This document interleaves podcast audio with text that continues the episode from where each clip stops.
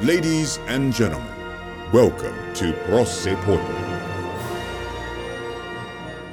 Välkomna till Prossepodden. Det är dags att ta en titt på vilka det är som kommer att vara med och eh, påverka och styra när det gäller elevkåren här på Procivitas Uppsala. Och då har vi det mesta av det bästa som elevkåren kan erbjuda, det vill säga ordförande och vice ordförande. Och vilka är det?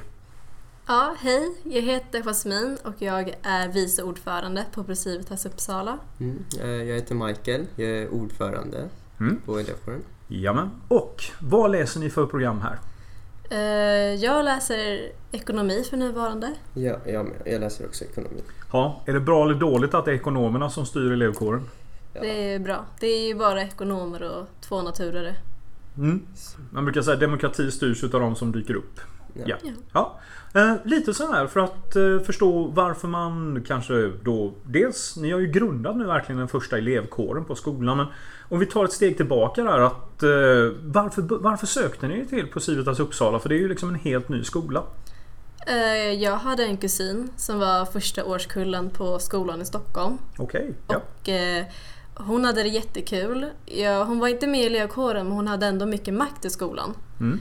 Och eh, då började hon berätta mycket om skolan och att det var väldigt bra och att eh, det är en bra skola för studiemotiverade elever. Mm. Eh, alltså egentligen innan jag sökte så visste inte jag så mycket om skolan för min kompis kommer och bara "Ah, jag har fått brev om den här nya skolan som ska starta. Och jag, jag tyckte det lät intressant så jag började läsa på lite och eh, det såg bra ut. Så jag kom på öppet huset och eh, allting jag såg och hörde det, det lät väldigt bra så då valde jag att söka till den här skolan.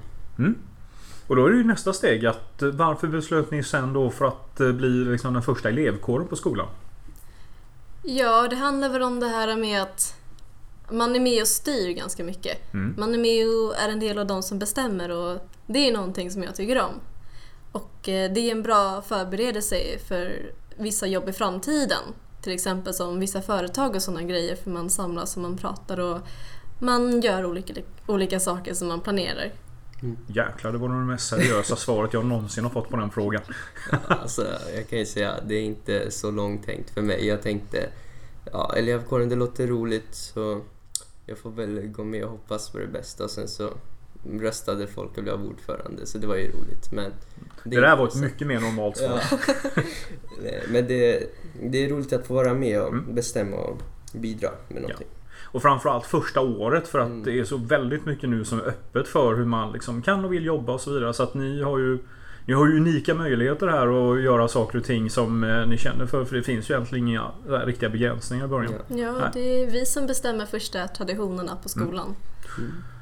Så då håller vi tummarna. Ja, nej, det kommer jättebra. Men det är också så här, vi har ju haft lite elever från andra skolor som har varit här och berättat och ni har sett eh, lite saker som man kanske liksom eh, både kanske vill ha och kanske eller liksom vill undvika beroende på att skolan ska vara unik. Ja. Mm. Men berätta lite, vad har ni i dagsläget som ni funderar på eller som ni vill genomföra för eh, elevkåren på skolan? Ja, men alltså just nu så vi är ganska nystartade så vi har inte så mycket planerat. Vi har inte hunnit samlas upp ordentligt och komma på så mycket. Men vi har ju några idéer som typ någon skolfest med alla klasser. Vi var på Inspiration 20 det här Ja. året och det är väldigt bra att vara med på det om man är med i elevkåren för man får veta mycket från andra elevkårer. Mm. Och då fick vi höra att det, man kunde söka bidrag från kommunen. Och eftersom vi inte får pengar från Sveriges elevkårer än för att vi är nystartade så är det ett bra sätt för oss för att få pengar så vi kan börja med våra planeringar om kanske en lite sen inspark eller kanske en julbal, vad som helst. Mm. Sen är det så att eh, som det brukar vara på Procivitas skolor så kommer väldigt mycket av engagemanget och eh, aktiviteterna från eleverna själva sen. Att utskott som sysslar med liksom allt ifrån Harry Potter chips till eh, ja, Fifa PS4 mästerskap och liknande. Det bara liksom sen börjar komma. Så att eh, det är ju lite ert jobb att vet du, ta hand om engagemanget från eleverna som finns också till att det kommer fram. Mm. Mm. Okej, men vi säger så här. Vad tycker ni är det bästa och det som vi måste ändra på på Procivitas? Vad är liksom positivt? Vad är inte positivt här? Alltså, det finns ju mycket positivt. Typ lokalerna är fräscha, lärarna är trevliga. Det, god, Är du riktig, helt säker på det? Riktigt god mat. Men en sak som jag har tänkt på nu ett tag, det är så här, det är lite för lite detaljer. Mm. Typ kanske någon växt i korridoren, klockor och sånt. Så här små saker. Ja, Okej, för jag har faktiskt ett dokument som jag har suttit och jobbat med med min klass, samhällsvetarna, som Mm. heter Pimp My Classroom. Eh, Där det är sådana saker som till exempel att eh, när man lämnar ifrån- sig mobilerna, varför inte ha en laddstation där egentligen? Så att alla kan ladda mobilerna när de ändå liksom inte används. Det är smart.